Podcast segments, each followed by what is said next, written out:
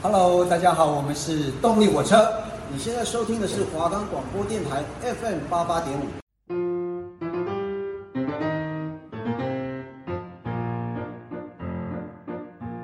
师姐说时事议题就一定要很严肃，了解时事也可以很轻松，透过轻松愉快的方式让听众也能跟世界接轨，透过较为生动活泼的方式让你了解体育赛事的魅力。每周一十一点到十一点半锁定华冈广播电台，一点就通。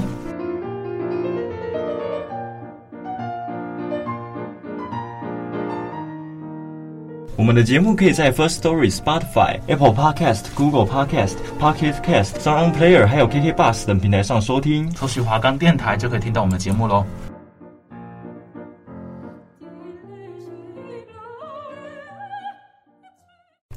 我是 Kevin， 我是 Hank， 欢迎收听一点就通。我首先呢，我们这礼拜的话，因为是第一集，所以想要在这边跟大家稍微说一下，让大家可以了解一下我们的节目到底在做什么。那我们的节目会分成两个单元，然后第一个单元就是由我们的 Hank 负责的时事，那第一个单元就是由我负责的叫做球事。那为什么会叫球事呢？其实很简单，就是我会讲很多跟球类竞赛或是一些体育最近的赛事的一些状况。那安选时事的话，对，那时事就是由我来为大家整理各种有趣的话题， Kevin 就是会收集每周的体坛体坛的现况来跟大家分享。好，那我们第一集要跟大家聊迷信。那 Kevin， 我问你哦，你是个迷信的人吗？你说我迷不迷信嘛？我觉得要看状况哎，就是如果说像，因为我是转学生嘛，那那个时候就是有一阵子就是比较无助的时候，有时候会比较迷信，就是可能不一定是跟宗教有关，是我可能会有一些自己小小的那种眉眉嘎嘎，知道？像我那时候考试的时候，我不知道什么，就是反正我那天有很重要的考试的话，我早上就会跑去吃那个什么。麦当劳那个叫什么满福堡，我就吃那个，而且他那个时候刚好就七月，就是人家要考职考干嘛，他的包装又都会给你用红色的，就看起来很很喜气。对对，那你家有农民历吗？我家现在好像没有哎、欸，可是现在不是很多月历上面就都会有一些节庆干嘛啊？不对，好像看不到，就是那一天适合做什么事情，对不对？好像只会有十二，那叫什么二十四节气？对，二十四节气。对，因为农民历在过去的网络还有科技还没发达之前，是那个家庭各个家庭被必备的用书，他们会上面会写说，呃，你今天可以适合去看医生，适合动土，适合婚丧喜喜庆各种活动，嗯，对，就是一些参考日常生活的事情。那我前几几天在那个脸书的社团上面有看到，有网友抱怨自己的婆婆太迷信农民历，搞得全家头很痛。那就是因为他就写到说，他自己的婆婆对农民历很执着，执着到已经迷信的状况，像是要洗被单、洗窗帘、搬桌子，连搬桌子哦，每个事情都一定要看农民历。农民历上面有有写搬桌子吗？对对啊，所以你是说他连这些就是蛮日常的东西都要去参考农民历？对啊，我很好奇，我很蛮好奇这件事情，就是他说连搬桌子都要看农民历，这样是因为说我可能今天农民历可能写说今天不宜干嘛干嘛的，然后之后我就搬桌子，是我搬了之后我之后回家可能我都会踢到左脚，还是怎样的？他连洗洗床单都。都会都要看农民历上面应该是没有没有没有写那种东西、啊、要看什么东西，要那个挑那个移驾区的时候哇，你说到这个农民历让我想到就是我们不是前一阵子刚办完我们的三美开台嘛？没错，就是在昨天对昨天的时候对，就是昨天的啊、呃，这时候录，我们先跟大家说一下，是我们现在录音的时候是十月十四号，这样就是前一天十月十五号的时候是我们前一天，哎、欸，不好意思，十三号，我那你看我累了，这样就是十三号的时候是我们的三美开台这样。然后那时候其实在那之前有个跟农民历有相关的一个小插曲是，那时候我们在挑日期是挑十三号这样、嗯，然后那时候就有被问说啊，你们有看农民历吗？然后就哎、欸、好像没有哎、欸，是谁问的？那时候是助教问的，这样就是他就这样问，哦、然后就是他想说，就是有时候还是要那个信一下那个灯。他说如果说你挑的日期那天是一下去的，那办什么东西都很 OK 顺利、哦。所以然后那个时候讲完之后，我就跟那个电视台的台长去，我们就看那个农民历去查，他发现完了那天写不一下去，然后昨天的那个。最后面拜拜那个天气，嗯，哦、你懂的，很不 OK， 很不 OK。我们前面就都很，就是算有有太阳，然后天气都很好，然后等开始然后各种仪式要敲锣、要剪彩、要拜拜的时候，就开始下大雨。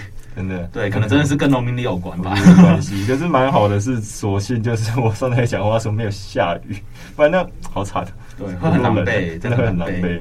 对，那就是因为这个这个女生，她就说她的婆婆因为有一次要看日子，惹火了她的公公。嗯，对，就是因为她的公公心脏不好，然后有一天她早上觉得她自己的心跳跳得很快，然后想要去医院检查。那她婆婆听到之后，听到她她老公要去要去医院的时候，她就马上跑去看农民历。然后接着说，今天早上不宜出门，你下午再去看可以吗？然后公公听完就很生气，骂完三字经，马上就跑出门了。对，因为有时候这个医院他也不是说你可以自己挑时间的，有些医生只看早上，或者是他挂号就在早上，你不怎么不可能真的是什么，因为今天早上不宜出门，然后你才下午出出去这样子。啊，不太可能吧？这样的话，然后就是一句话叫人命关天，你知道吗？对，真的。你这个时候，有时候其实，呃，因为有时候我个人的小心意是我不是迷信的人，可是有时候可能低卡干嘛的，不是会有一些版会有这种相关的一些文章嘛？嗯。然后就是我个人还蛮喜欢看的，可是我觉得看到他们上面有讲一句话，我觉得我个人蛮喜欢，就是他们说这种东西它是一个信仰，或者是说它给你心灵寄托，那很好，它可以。但是有个重点是，你不可以全部所有的东西，大家就把它拿出参考。像是例如说，你可能今天身体不舒服，你该看一下，对啊，或者是说你这是心情不舒服、头很痛干嘛的，你就应该要先寻求医疗这些科学的东西，你先寻求完，不要去画符，对对对，什么符水。哦，对，你知道让我想到，就是小时候不是有时候小朋友吓到会被带去收金，对对对，对，然后收金的时候，小时候就是。就是那个收喝那个符水嘛、嗯，然后好像小时候就是有长辈有给我喝过，嗯、然后直接被我直接直接被我爸跟我妈阻止说你不要给小朋友喝那个东西，那种东西就有点就是一些垃圾，它烧完之后就是一些灰灰渣渣，你喝下去真的会对身体很不健康吧？我觉得会那么觉得，可是就是也不能、啊嗯、一部分就是要让他们知道。就是说这个东西，虽然他这是长辈的好意嘛，嗯，就是等于说可能就是柔性劝导吧，嗯，就是会说其实啊，我们这些东西我们能看医生还是人家下来干嘛，我们能不用先借助这些力量去解决的，我们就先自己解决的，这样先这个就是一个参考啦，这个是参考，没错没错。好，那你还有听过什么比较迷信的行为吗？比较迷信的行为，或是你有没有听过什么比较夸张的事情？就比较夸张的事情，像就是。有时候不是会有一些我们就是可能看不太到的好兄弟这个东西。Oh. 那我先问你，你是信有没有那个？你信不信有这个东西？我是不太相信啊，可是就是不要让我遇到，就是不相信，但是你尊重嘛？对，我尊重。哦，那跟我概念很像，就是会听到，就是有时候蛮那个蛮夸张，就是有些人可能不舒服啊，还是干嘛？那可能跟刚好脸上有一些青筋还是怎样的，有些人就说啊，你这个是被什么什么什么什么东西跟到这样，哦，然后就是后面就要帮他处理这些东西。就是我觉得这是比较夸张的一个东西，就是一个可能他今天只是出去，他可能是骑个车雷残干嘛的。有人就说什么啊，你是被人家什么很像抓交替来干嘛的，其实蛮多都会听到这种东西，不是什么有什么鬼压床，对对对对，那不对啊，那太阳也是有科学，可是鬼压床的话就有是有估计的是有科学，对对对，然后他那时候讲法是你可能醒了，可是只是只有你的脑袋是清醒的，你的身体还没有在动作，所以就一个你脑袋发指令，可是你身体没有感觉，没错没错没错。那你有被压过吗？没有哎，没有没有，跟对，想想试试吗？不行不行不行，当然不要，好不要好，对对。那我要讲一个，就是你知道范玮琪跟江小涵吗？哦，我知道啊，对，两个就是很有名的歌手，歌手啊，对。那他们之前哦，他们之前两个人是很好的，也不是我，其实我不知道他们是不是很好，是他们被公司包装成是一个好姐妹，嗯，对他们，因为他们那时候都是同公司，同同个唱片公司这样，然后因为也算是。当时公司极力要栽培的，你说要力捧力捧的歌手，对，嗯、好像张韶涵比较晚出道了，然后范玮琪早一点点，所以他们就是刚好两个人把他们捧在一起，就是一起让塑造他们两个是好朋友、好姐妹的关系。然后他们也还有也有一起唱好几首歌这样，对。然后呃，他们后来就慢慢疏远。那为什么会疏远呢？就是因为听说是呃那时候。张韶涵还有一些比较风波、一些争议的事件啊，就是有一些负面新闻这样，然后所以范玮琪就有点要想要跟他切割，然后就造成两个人的心结这样。对，然后就有命理师一个一个女生的命理师，他就分析说，他们两个人为什么会疏远？那因为他们两个张韶涵跟范玮琪，他们两个人前世前一世哦，前一世都是仙女，然后是负责叫送公文的仙女，他们做同样的工作。那因为两个人年年纪相同，所以是好姐妹、好闺蜜这样。然后不过有一次，他们天庭就是天上在举办一个送公文的比赛，送公文的的这个送公文的比赛，对。然后过程中就是会有要经历很多的一些一些波折啊什么的，也会有一些湖泊，或或者是有有些森林的地方。然后他们就是有些障碍的地，就很像障碍赛啦。Oh. 对对对，有些障碍赛。对，然后对于这仙女的体力，或者是飞行的功夫，或者是送文件的那些迅速的速度，都是一种考验。这样，那因为他们两个人都很好胜，所以都为了要夺第一名，暗自就是有些呃一些小动作，或者是有些心结，然后最后渐行渐远。没错，就是这就是这个命理师分析说什么他们到这一辈子还是会吵架的原因，就是因为他们前世前世都是仙女，因为送公文比赛来吵架。送公文比赛，其实我觉得你们刚刚形容要那个就是翻山越岭，然后飞来飞还要送东西，我有种这个是仙女该做的事情吗？仙女怀疑我考漂亮亮吗？就是我觉得说不是漂漂亮亮，不是你这个形容，我觉得这是邮差吧？对啊，就是送对啊。但是邮差到底是怎样？然后之后我觉得很，因为很有趣的事情是，两个人为了就是争夺第一名嘛，嗯，然后就他们会产生心结这件事情。我觉得，因为有点很奇怪，是神仙，呃，不对，是仙女嘛，仙女，她是仙女，可是仙女不是应该也是神仙吗？我们不是普世的价值，我们都会说啊，这个神仙这些东西就是非常的宽宏大量，不会这样斤斤计较这种小事情啊、嗯。感觉他们是不是织女的？好同事就是、啊，你是说那个每年七月七号跟那个有可能他们是知你的好朋友吧？不知道，我就觉得很好笑，很很酷，就是很酷啦，真的很酷，没有没有听过这种说法。啊，我就听到，我觉得蛮荒谬。对啊，很荒谬吧？那我再讲讲一些大家日常生活中会遵守的一些生活迷信，像考试前不能吃牛肉。你那时候转学考试前有吃牛肉？没有，我吃爆了，吃爆嘛。对对啊，很多人都会说吃牛肉会衰，但它不是因为那个嘛，就是牛，我记得牛是那个什么文昌帝君的时候的坐的坐骑吗？对，就是 对, 对，有点怪，他坐着坐着一个牛在移动。对, 对，就是因为说文昌帝君的帝君的坐骑是一头牛，所以考试前吃牛肉的话就会冒犯到他。然后有人就会觉得会考不好这样。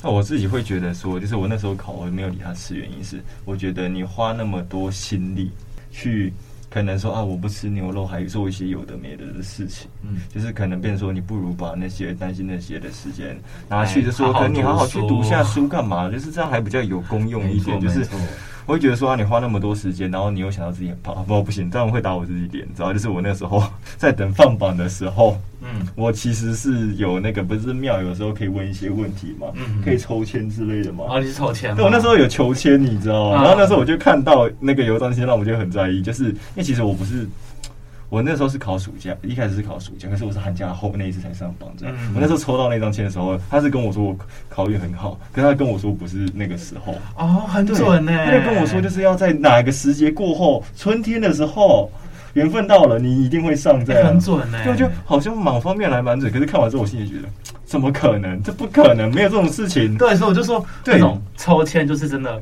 不去抽就没事，你知道吗？一抽如果是好的，你就会哦就会更有动力去执行，那如果不好，你整个人就会很萧条。还好，所以我不是在看读书的时候看，你知道，我是考完之后，那闲没事做，然后抽一下。所以这种抽签真的是不要随便去做，除非你的心理很坚强嘛。对。哦，因为那时候想不可能，说那一次应该是不会不太会砸掉，对啊。嗯，然后就弄弄之后，后面发现就是他放榜的时候还还真的是，而且那种是让我觉得很不舒服的是，我差一分，我就、啊、我就我差一分我就上了。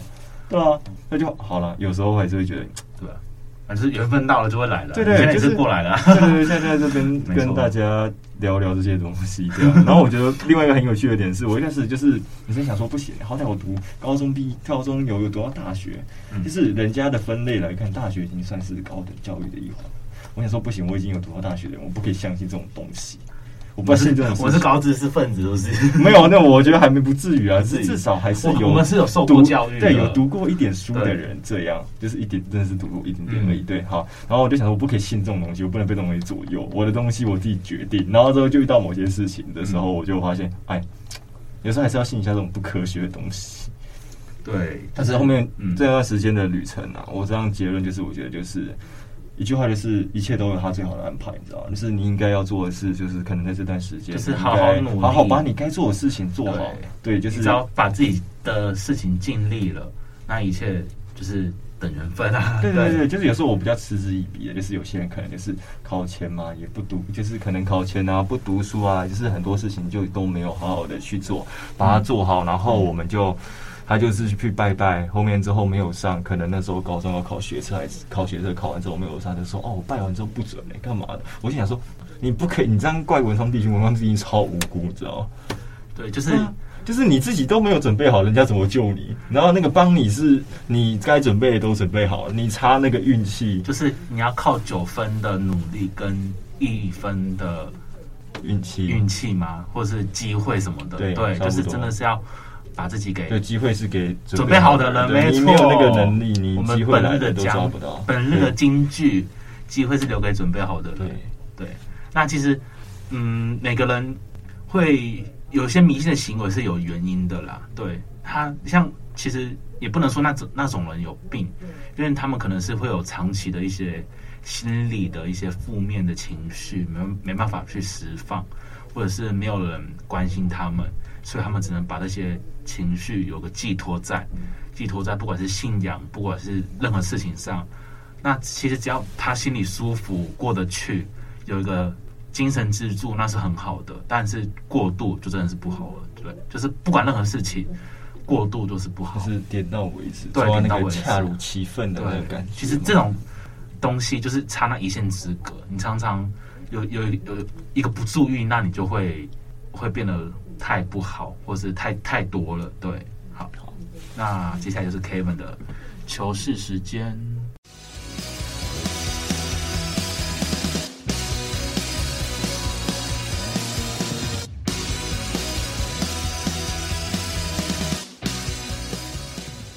欢迎来到 Kevin 我的糗事时间，哎、欸。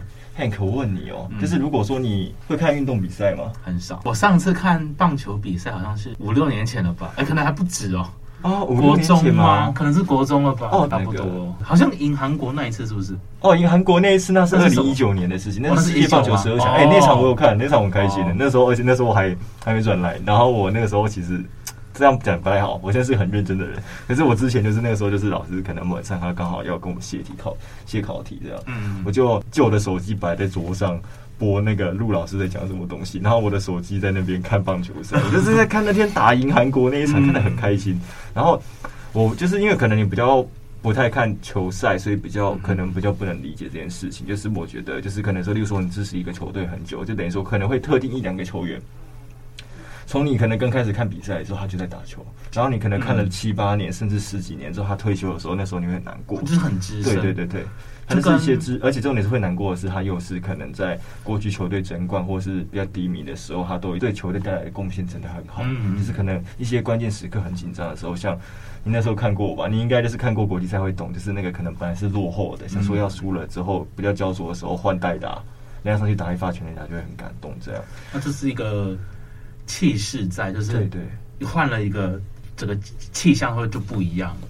对，对可是有时候换这个东西，我觉得有就是你的教练要换一些球员的时候，其实有很多美角在。应该说这个讲很难听的讲法是，就是可能不是每个球迷都这么的理性，这样，所以就会变成说我们可能就是有的时候他这个调度，如果你用理性的角度去看，它是合理的。但是这个时候换人，就是因为因为前一个人可能前面上来打三四次，他都打不好。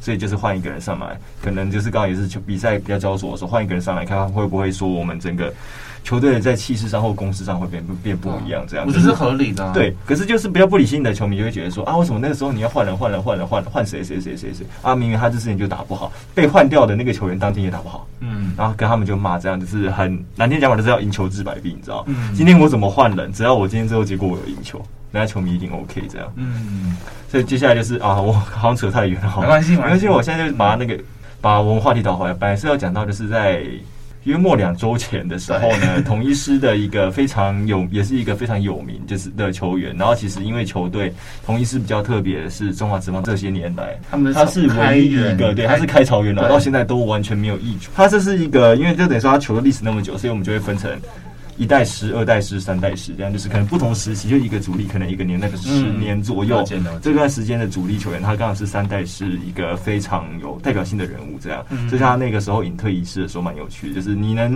你有想过为什么会有人在引退的时候人家送一只骨头吗？是不是他透彻他鸡腿？为什么是鸡腿？我以为。热热牌吗？热牌哦，不是，我跟你讲啊，他原因是为什么？是送他这个骨头的人也大有来头，他是也是统一狮在前几年退休的一个非常有名的选手，统一狮的退退役名将小破刘福豪，然后他在他的引退典礼上呢送他一只骨头。他的原因呢很简单，是因为在二零零六年的时候，他们在某一次守备的时候，两个人都是外野手，嗯，然后他们两个在守备的时候，两个人撞在一起了，两个相撞之后呢，潘武雄的肋骨断掉了，嗯，然后说他就是在引退仪式的时候很风趣的就送那一只骨头给他，跟他说把他的那一只那时候撞在那根骨头、哦、还给他，还给他这样，哦、然后可是当时球员就是又很风趣跟他说，没有，那个时候不是一根是三根，哦他哦。他感觉伤很久哎、欸，对。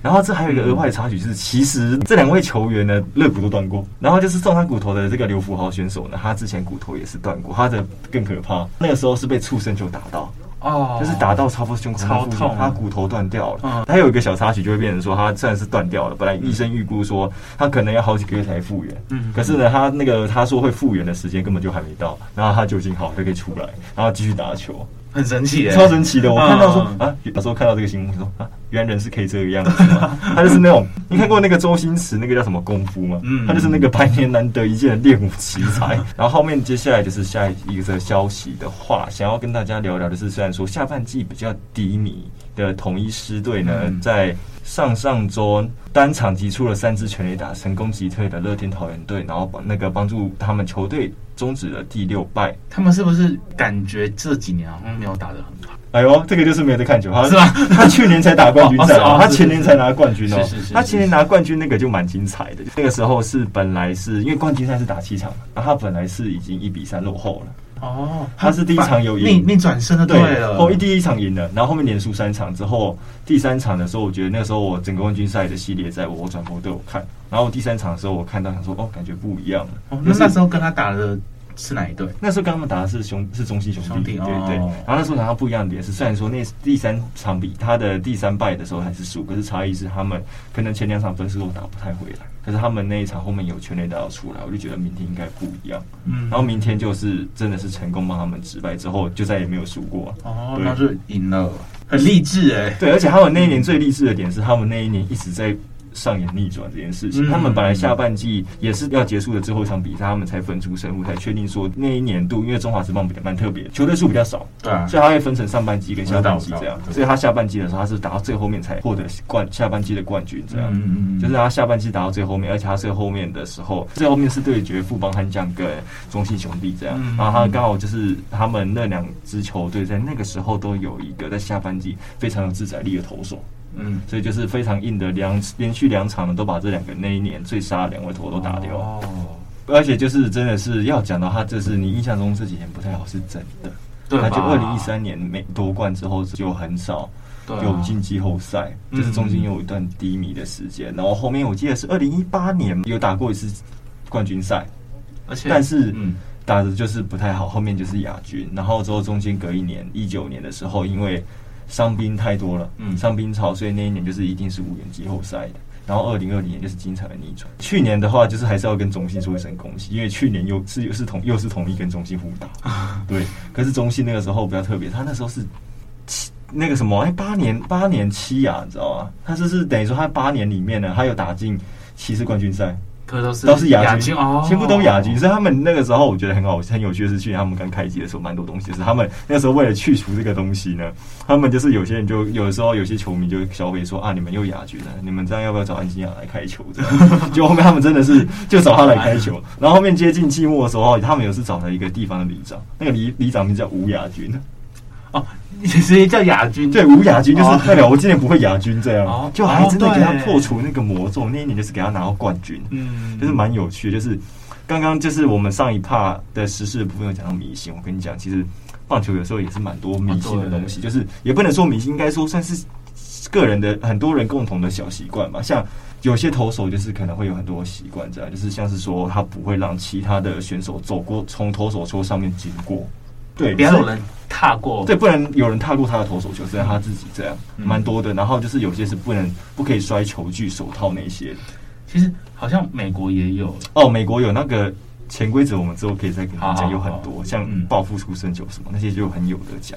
哦，畜生球，对对对对，就畜生球其实有一个东西是，如果说你队友被砸到，台湾比较不会这样玩，你队友可能打可能上被人家打，就是被人家球砸到，嗯，那可能下一个半局那个投手想说我要我要挺我自己人，我会丢一颗回去，嗯，对，会再砸下去，然后他们就一起冲突，然后就打架，对对对对。然后很有趣的是，像你可能看到我们台湾或日本。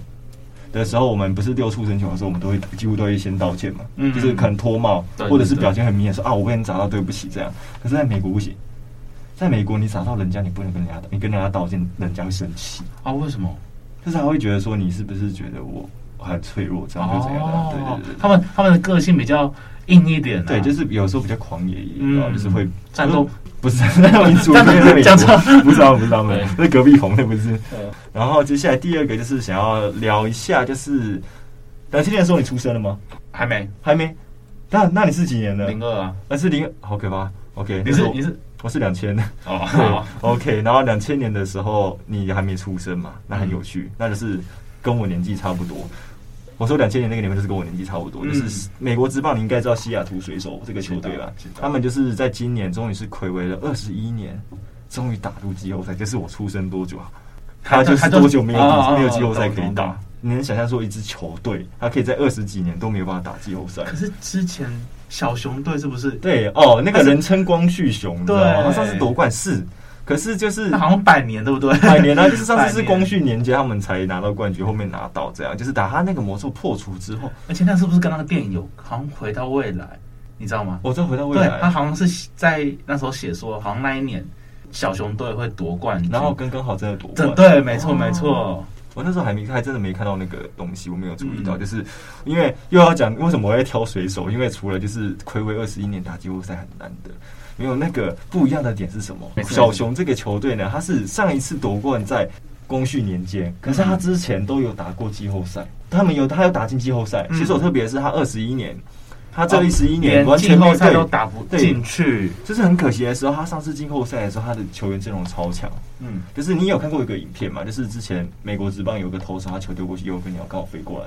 嗯，鸟被砸到爆掉。哦，那个投手那个时候我没记错，他是在水手队。嗯 ，Randy Johnson 人称巨怪，嗯，很高，球丢得很快，这样。然后就是睽违二十一年，然后刚刚好就是我又是水手队的球迷，嗯、所以我就很感动啊！你终于给我拿进拿打进季后赛，终进步了，终于进步了。真的，我当然这样，不管是教练还是老板都很有压力的。会啦，可是你猜猜看，水手队的的老板是哪个企业？西雅图。嗯。是不知道那边有什么咖啡？我给你一个提示，在那个企业是亚洲的，很有名。亚洲的亚洲有什么？是那他的东西你一定有玩过，是玩的吗？对，玩的很有名哦，任天堂。对，他的背后是任天堂，所以你就为什么会看到很多可能日本人的职棒球员在日本职棒打得很好，然后之后想要去美国的时候，有一些可能第一站像铃木一朗，第一站就是去水手的关系，哦、他刚好是日本的企业，是他幕后的老板这样。哦，很厉害耶！所以就是不知道什么他可以撑二十一年还没有事情，哦、老板有钱，OK 的。是是是，好好，我们继续，好，我们继续。嗯他、啊、既然我们讲棒球，我觉得说我们节目不可以只讲棒球，我觉得这样有点不公平。这样好，那 Hank， 我想问你，那你可以想象说一个人拿杆子可以跳多高吗？一层楼，我觉得就你说你觉得差不多，可能两三公尺，两三公尺，对。那我跟你讲，就是今年在台湾的城市杯的撑杆撑杆跳比赛呢，黄正奇选手他是在那一个比赛夺金的，而且他是破破了全国纪录，他这一次撑撑杆跳的纪录是五点三五公尺，这样多少？差不多两层楼多，很可怕、欸，很可怕。它会两层楼很高，你能想象吗？而且那个杆子，对啊，我是细细长长的嘛。对，然后重点是他这个记录其实前面是已经在那边高悬在那边已经八九年有了，对，上一次是另外一个叫谢家汉的选手是在二零一三年的时候缔造全国纪录。你就会知道某些运动比赛其实你会看到说像赛车什么，你不是会发现说他的那些数据最后谁赢的计较的那个会计较的很精嘛，都是小数点后面可能二三位，对对对对，但所以就变成说他这个破纪录呢其实只差了零点零三公尺，嗯，大约三公分。哦哦，真差不多三公分，对，差真差一点点，就是差一点点啊，三公分，这很惊人，你知道吗？而且重点是，除了要恭喜他破了全国纪录，拿到又在比赛中拿到金牌之外的是，他这个成绩已经可以达到去参加杭州亚运的一个参赛标准。嗯，那所以其实谢家汉也很厉害，他很厉害，啊，对啊，五公尺哎，欸。很可怕，你有惧高症吗？有，一定有。哦，那你现在的运动跟你没有分。我觉得下来，我觉得下来就会怕了吧。然后以上大概就是差不多，这礼拜的节目就到这边告一个段落了。那谢谢大家的收听，啊，大家的收听。那如果说喜欢节目我们的节目的话，记得就是可以固定我们的 podcast， 帮我们搜搜寻一下华冈广播电台，华冈电台，对，华冈电台，然后就可以在上面收听到我们的节目哦。我们叫一点就通，谢谢大家，谢谢大家，拜拜。拜拜。